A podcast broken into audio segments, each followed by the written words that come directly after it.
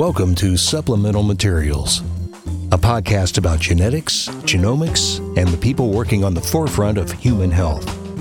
Sponsored by the Jackson Laboratory, leading the search for tomorrow's cures.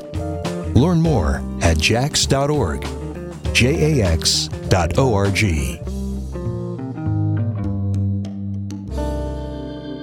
Welcome to Supplemental Material Episode 12. I'm Dave Mellert, and I'm back again with Annalisa Lucido. And we have to share a microphone right now because we're doing another four person episode today. but uh, so if we sound weird cutting in and out, it's because we're sharing a microphone. Um, yeah, but today is going to be a fun episode. We have two guests, as I uh, alluded to. You want to introduce the guests? Sure. We have two of our newest recruits to JAX-GM, two senior investigators who are doing really, really exciting work. We have um, Peter Robinson and Roel Verhaak, both of whom are computational biologists, uh, but each with their own flavors. So thank you both for coming. Thank you. Our pleasure. Yeah, so why don't we start with you, Roel? Uh, just give, a, give us a brief overview of your research vision and, and what you hope to do here at JAX. All right. Uh, well, thanks, first of all, for having me today. Um, my name is Roel Verhaak. I'm originally from the Netherlands, but I just moved here from Houston, Texas, uh, where I was a um, researcher at the MD Anderson Cancer Center. That means that the focus of our research is cancer, and more specifically, we work on brain tumors, and even more specifically, we work on gliomas. Our scope is typically um, sort of big data analysis, and when I say big data, I mean billions of data points that we generated from patient tumor samples. So what we did at MD Anderson and before that was to take patient samples, do uh, sequencing on them, and through sequencing try to make inferences about the tumors themselves, both in terms of disease biology, like what drives the tumors, what does the microenvironment of the tumors look like. We also ended up translating that into patient classification. The most recent classification for adult brain tumors now includes some of the markers we and we discovered in our research. So, what are we doing at JAX, and what my group and I will be doing at JAX is we've taken that research with us, um, and increasingly we're uh, interested in therapy resistance because glioma is a tumor type that's really hard to treat. Tumors uh, invariably recur, and every time the tumor recurs, it becomes uh, more resistant to radiotherapy and chemotherapy. And we hope to make use of all the fantastic genomic technologies that JAX-GM has to better understand therapy resistance. Now, uh, just a quick question because I've um, I'm familiar with your work. Uh, the audience knows that Annalisa and I are writers, so uh, they might not be surprised to find out that I've uh, seen some grant proposals from you. so, um, could you just say something really quick about this consortium that you've uh, spearheaded? Yeah, so we're in the midst of setting up an international consortium that's called the GLASS Consortium. Uh, GLASS is glioma longitudinal analysis.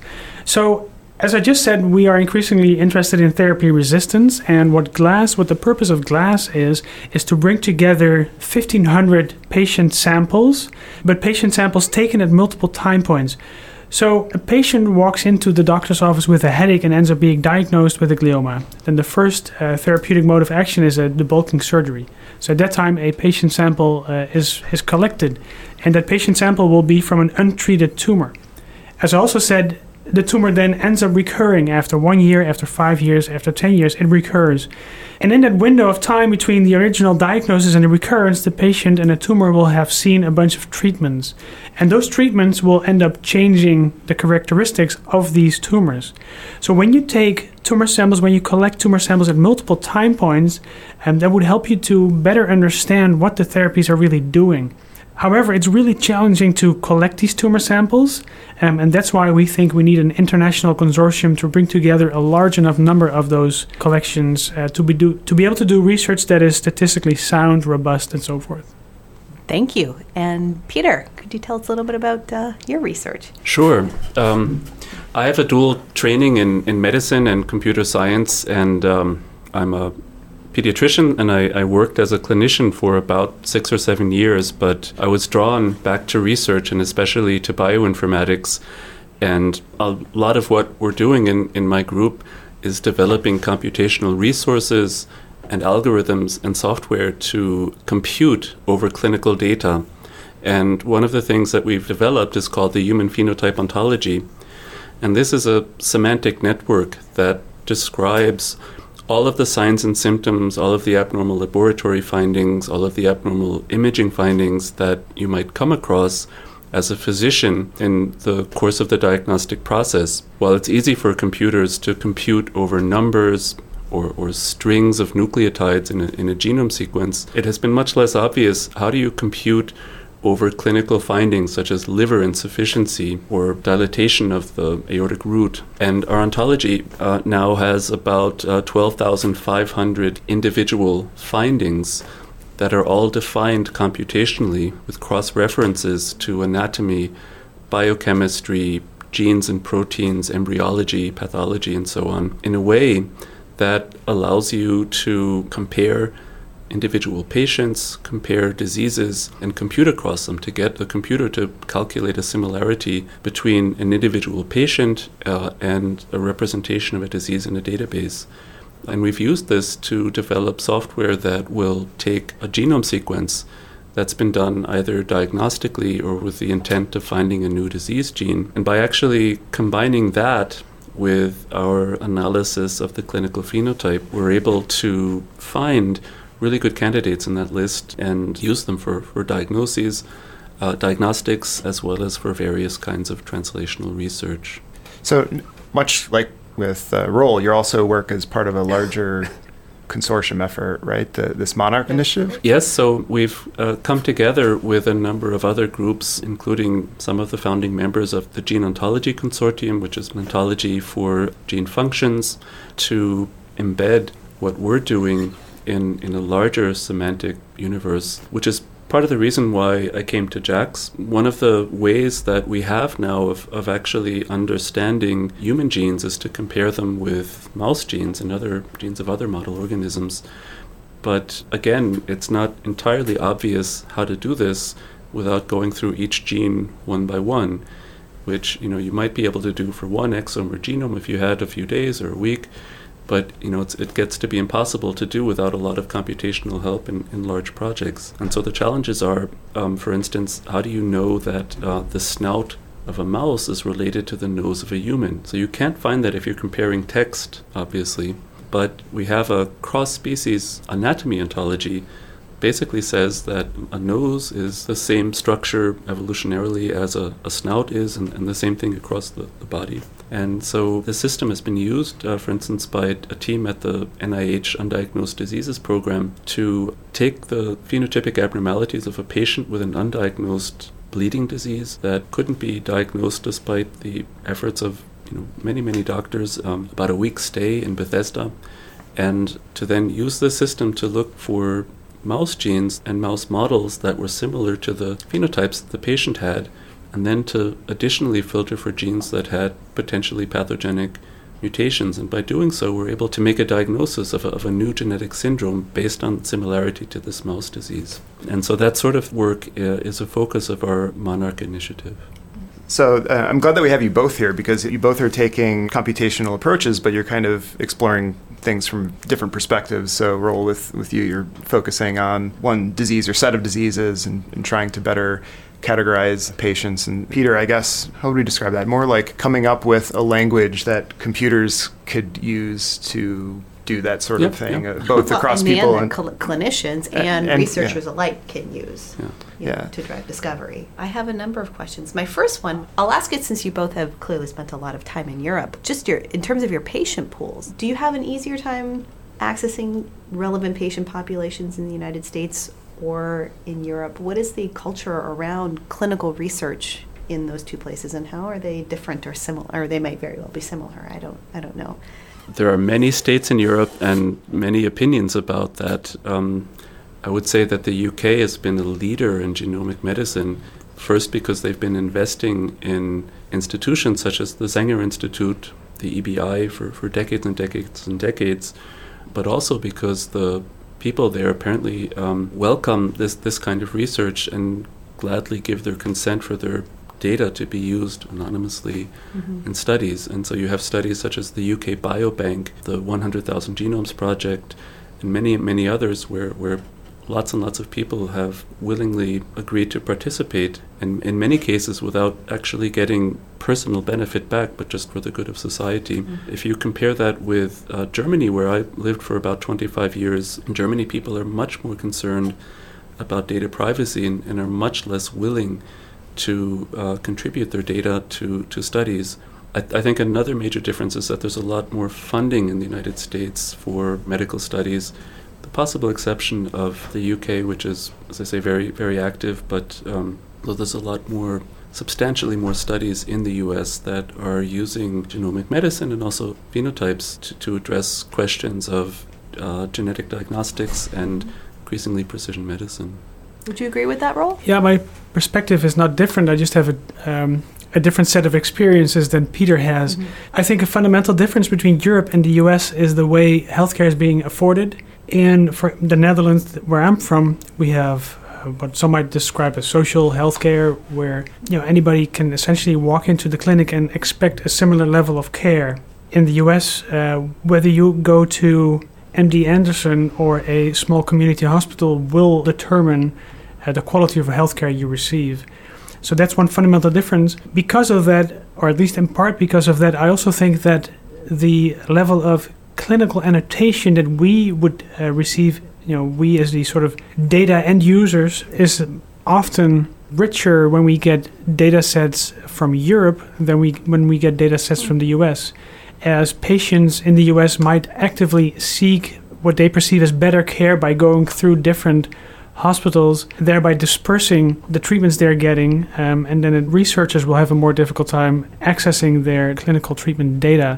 Whereas in Europe, it's often centered at one location into one hospital management system with a local radiologist and a local oncologist and a local pathologist. So we have everything in one place. So that makes for us a difference. Mm-hmm. I, I, have, I have less experience with the ethical uh, perception of, of sequencing.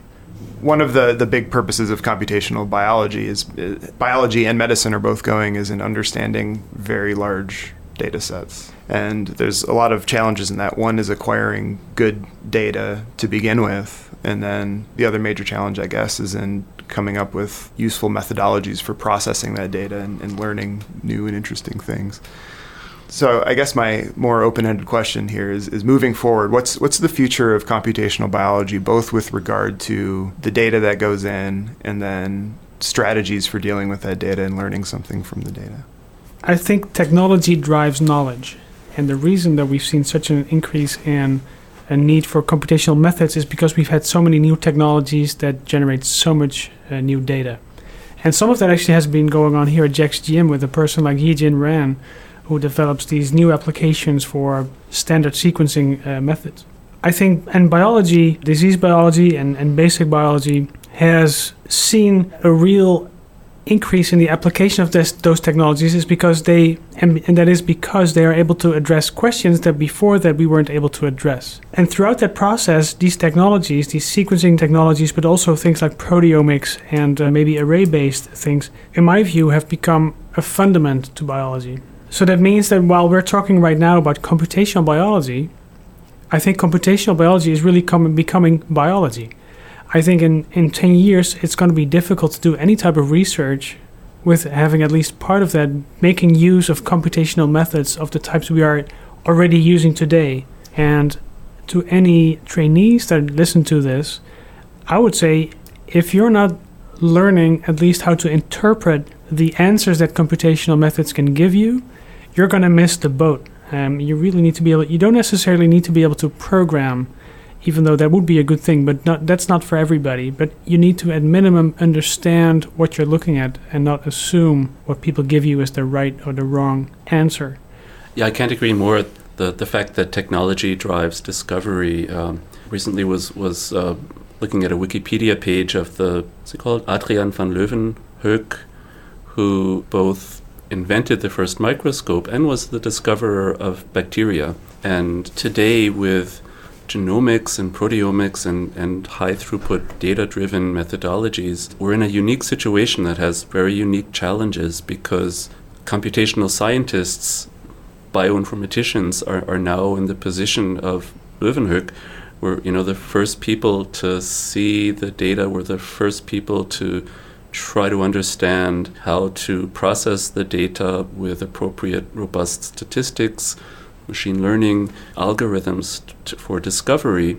The task, though, is getting massively more difficult than looking through a, a, tube and, and looking at some rods and saying, oh, that, that's a bacillus. Because to actually be good at bioinformatics, you have to understand how to program a computer, you have to understand statistics, you have to understand biology, you have to understand medicine.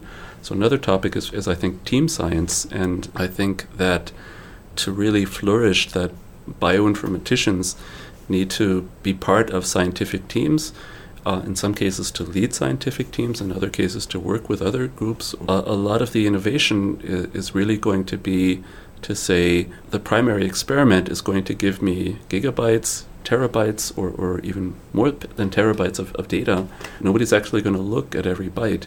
And so, what people are going to look at is the results of, of an algorithm. And so, unless the bioinformatician is intimately involved with developing the hypotheses of the experiment, the design of the experiment, the, the overall strategy of a scientific program, we're going to fail to, to achieve the, the full potential of genomics and of science. And so, it's a very exciting time to, to be here at JAX with world class um, scientists from a range of fields, resources that that very few places have, and, and also a commitment to bioinformatics and to, to computing. So those are really interesting perspectives about the you know the challenges from the from the research aspect. But I'm mm-hmm. also I'm also pretty curious to hear your thoughts about challenges in adopting kind of these applications of computational biology in medicine. Um, there certainly have been applications that I, I, imagine a lot of people have heard about cancer panel genomic testing. There are tests available that if you have a cancer, you can do a genomic test and you can sequence for a series of genes and identify which genes are mutated, and those could tell you a little bit about the treatment options that are available to you beyond that, I can imagine there are still a lot of barriers. One being the cost of these tests, two being the ability of a, a medical professional to, to use these tests intelligently. And, and three, you know, to a certain extent, the complexity of the tests and the complexity of the data, and being able to maximally use this complex data to really find and diagnose really challenging diseases. Like, how do you envision, you know, as we continue to go forward beyond cancer panel testing, the adoption of you know these computational techniques in medicine. The, the typical way that a physician uses tests, what they teach you in medical school is don't order a test unless you would do something if it's abnormal. If you're looking at a genome sequence, it's, it's full of deviations from some norm. And so it, it's not obvious where to place this in the, in the typical medical pipeline. A, another big difference is that with, with many of the tests that we have, it's possible to interpret one value. So if you have you know a hemoglobin count of, of you know four milligrams per deciliter, it's an anemia. You don't have to think about you know a hundred other lab values to understand that.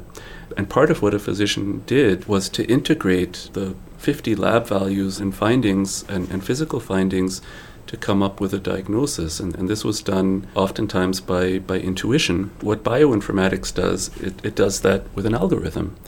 And so the physician is now being presented with an inference, then say, well, do I believe this or not? But um, because a lot of the, the, the, inference is, is hidden from the physician, it's a little bit harder to use your intuition to say, well, do, do I believe this? Mm-hmm. And a lot of the, the methods that one uses as a computer scientist in, in machine learning have been described as black box. So, for instance, if you, if you take a support vector machine, which is a very powerful tool in machine learning that basically can take extremely complicated data and find a way of classifying this in, let's say, normal and disease. This may work with an accuracy of you know 99%, but you, you might have no idea why that worked. And, and so I, th- I think one of the challenges for bringing bioinformatics into day-to-day medicine is to make the algorithms more transparent and to, to choose algorithms that in a sense, are, are able to document why the inference that was made was made. So I want to go back to what Peter said about machine learning. So machine learning is basically when you have a big data set, the algorithm can infer information from that big data set and, and apply it to new data sets, basically predicting what for that new data set the outcome might be. Now you can translate this to hospitals because in hospitals lots of data is being generated on a day-to-day basis in molecular diagnostic labs and in the offices of physicians who make treatment decisions based on those lab results. Um, and the same is true, of course, for these cancer gene panels. A physician orders the gene panel to be run for a particular patient. Those results come back, and the physician may or may not make a decision based on those results. So, if you think back about a place like MD Anderson, that sees about 30,000 patients a year or similar hospitals in the New England area. That's a huge amount of data that's being generated on a day to day basis. Now, if you're able to capture all that data, you have a wealth of knowledge sitting right there. And all you need to do really is mine that using different machine learning algorithms. And I know that's exactly what some of these places are doing. They've been working on unlocking all those databases because you have to imagine over the years those data sources have become quite fragmented. Mm-hmm. But once you're able to build a data warehouse where you capture all the information being generated in a hospital and you're able to run machine learning algorithms on that data warehouse, you now can build a tool that's basically an advisor to the physician. And what that does then is it comes up, since it's an algorithm, it will come up with pretty much the same answer every time similar data is being put in.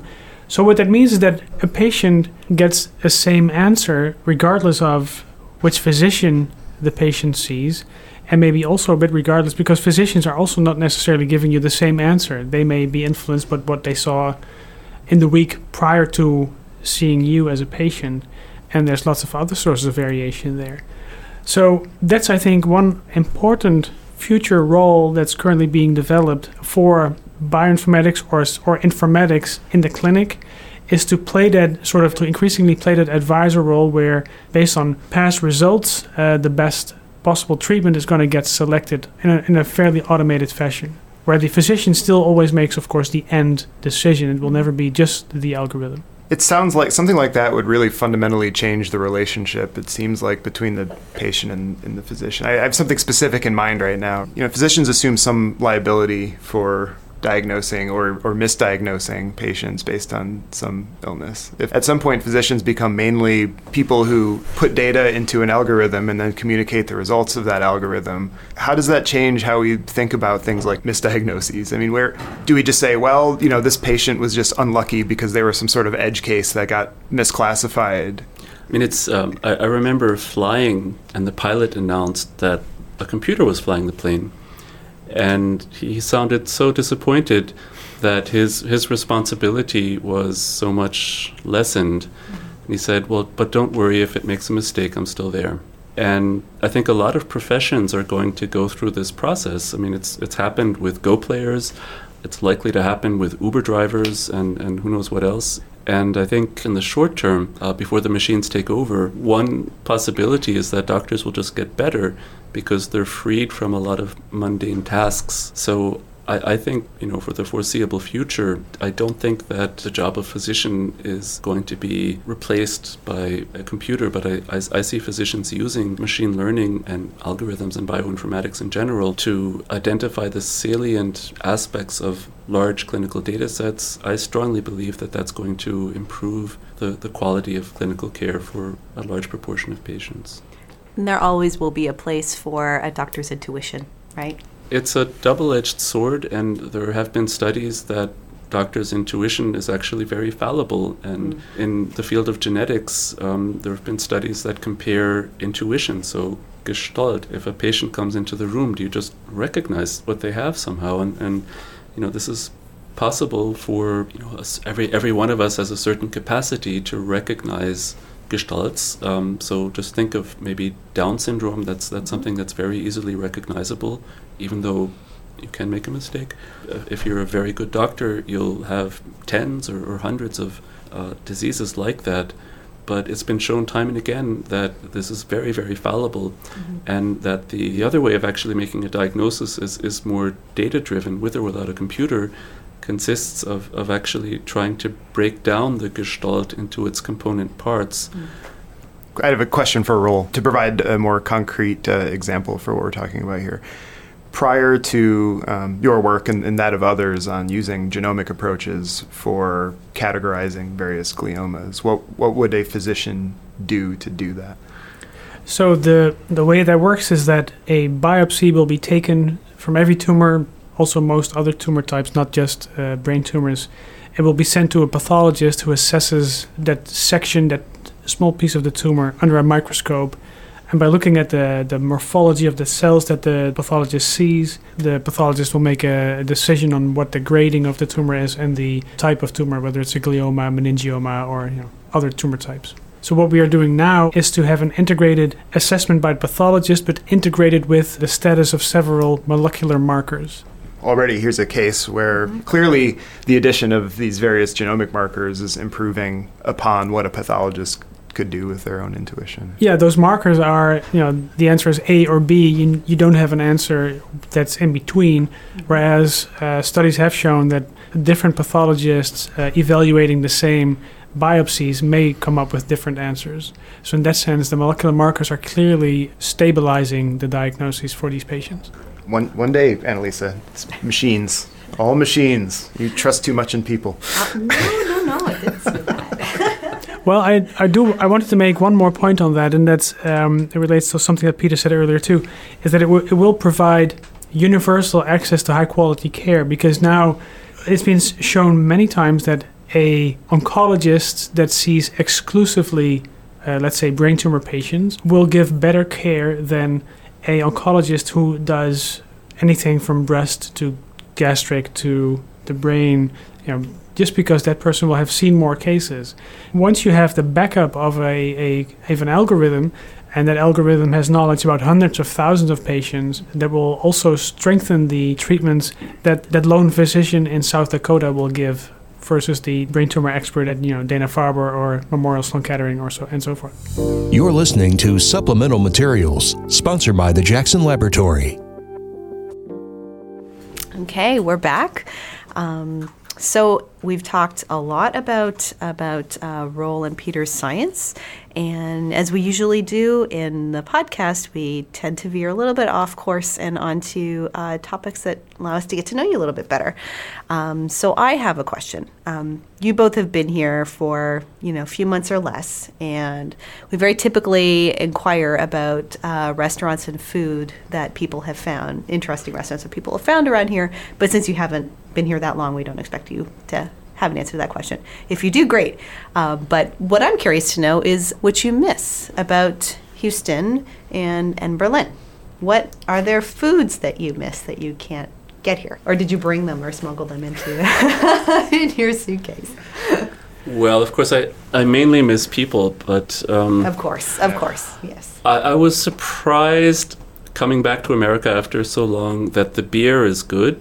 Oh yeah, we've we've improved a lot there. Very good, actually. But I was delighted to see that you could buy a certain type of German beer in Whole Foods called Hefeweizen, Oh yeah, yeah. which um, is a, an awesome wheat beer that even the microbreweries in the States haven't really quite figured out how to brew, in my opinion.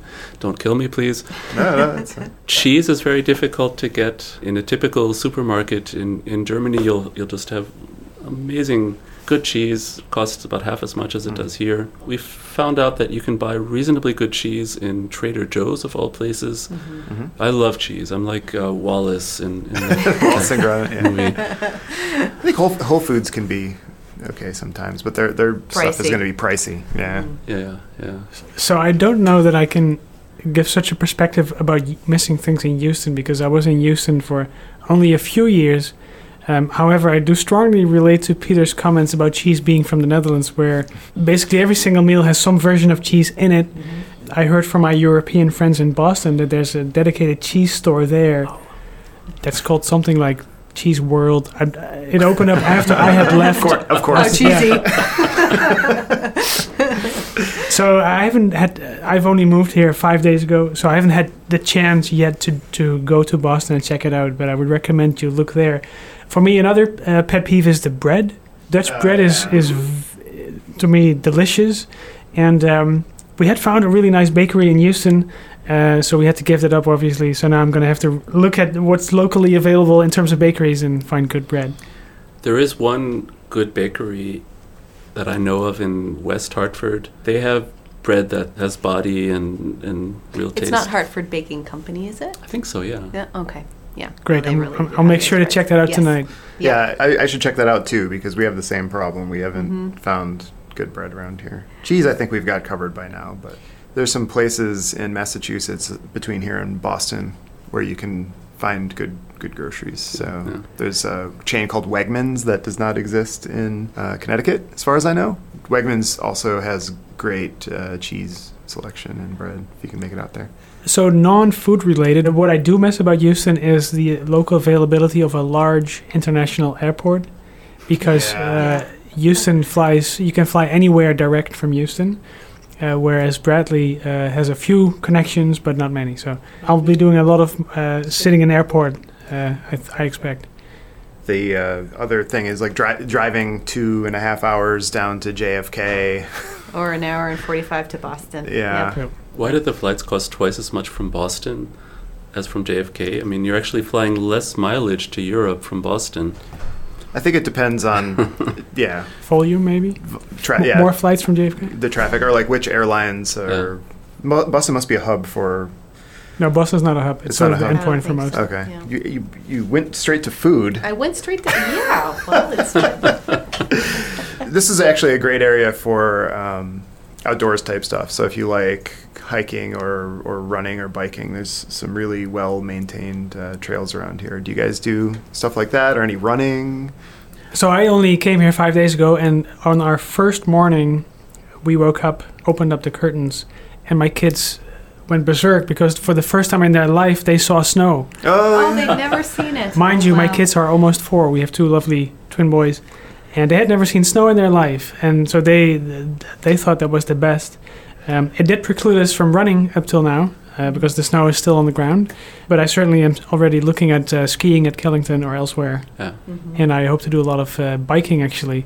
Because uh, we're, we live fairly close to the lab, so I expect to be biking to the lab once uh, once the weather gets a little little better. Yeah, Mhm. yeah, it's great great for biking around here too. Uh, there's not nearly enough um, bike lanes. Bike lane, yeah. we'll need to call our Congress people uh, over that one. See. But But a um, lot of beautiful trails. the trails are really really good, Yeah. and they're trying to connect. Actually, there's a trail that run that will run from here all the way down to New Haven, and it's going to be part of a larger trail system that I think should go like all the way down the coast eventually. So hopefully, fingers crossed. So yeah, I'm a bit of a jogger, a slow jogger, but um, discovered some of the the great tracks around here. So the Reservoir Six, I believe, really beautiful. And This was a really good conversation with you both, and hopefully we'll uh, be able to do this again sometime. We need to get we need to get like a panel discussion of all the computational people, or at least the folks that like to do Yeah, Or a themed podcast. or just maybe you two and Daria, and you can talk about machine learning. so you, I mean, you, you, Daria and Nitmaz was our first guest, and he's like obsessed with the idea of machine learning. Which, yeah, me too. Aren't 'Cause- we all? Yeah. Again, the you know the machines. Uh, I welcome our robot overlords. So, I read today, it must have been on Twitter, uh, that certain Google AI machines, if you want to call them that way, are sending each other messages. oh and wow. Google doesn't really know what they are. Oh, wow. doesn't know the messages. It, it knows that there's being communication, uh, but they don't completely understand what the what those are for. And They're it's plotting. spontaneous? Exactly. I think this is the start. They're This plotting is, this is how it begins. Okay, well, on that terrifying note, uh, thanks again, Roel and Peter, and um, thank you, everyone. Thank you, Annalisa. Thank you. All right. Thanks for having us. Thank you. Bye. Bye. You've been listening to Supplemental Materials, a podcast about genetic science and the people working on the forefront of human health. Sponsored by the Jackson Laboratory, leading the search for tomorrow's cures. Learn more at jax.org, jax.org.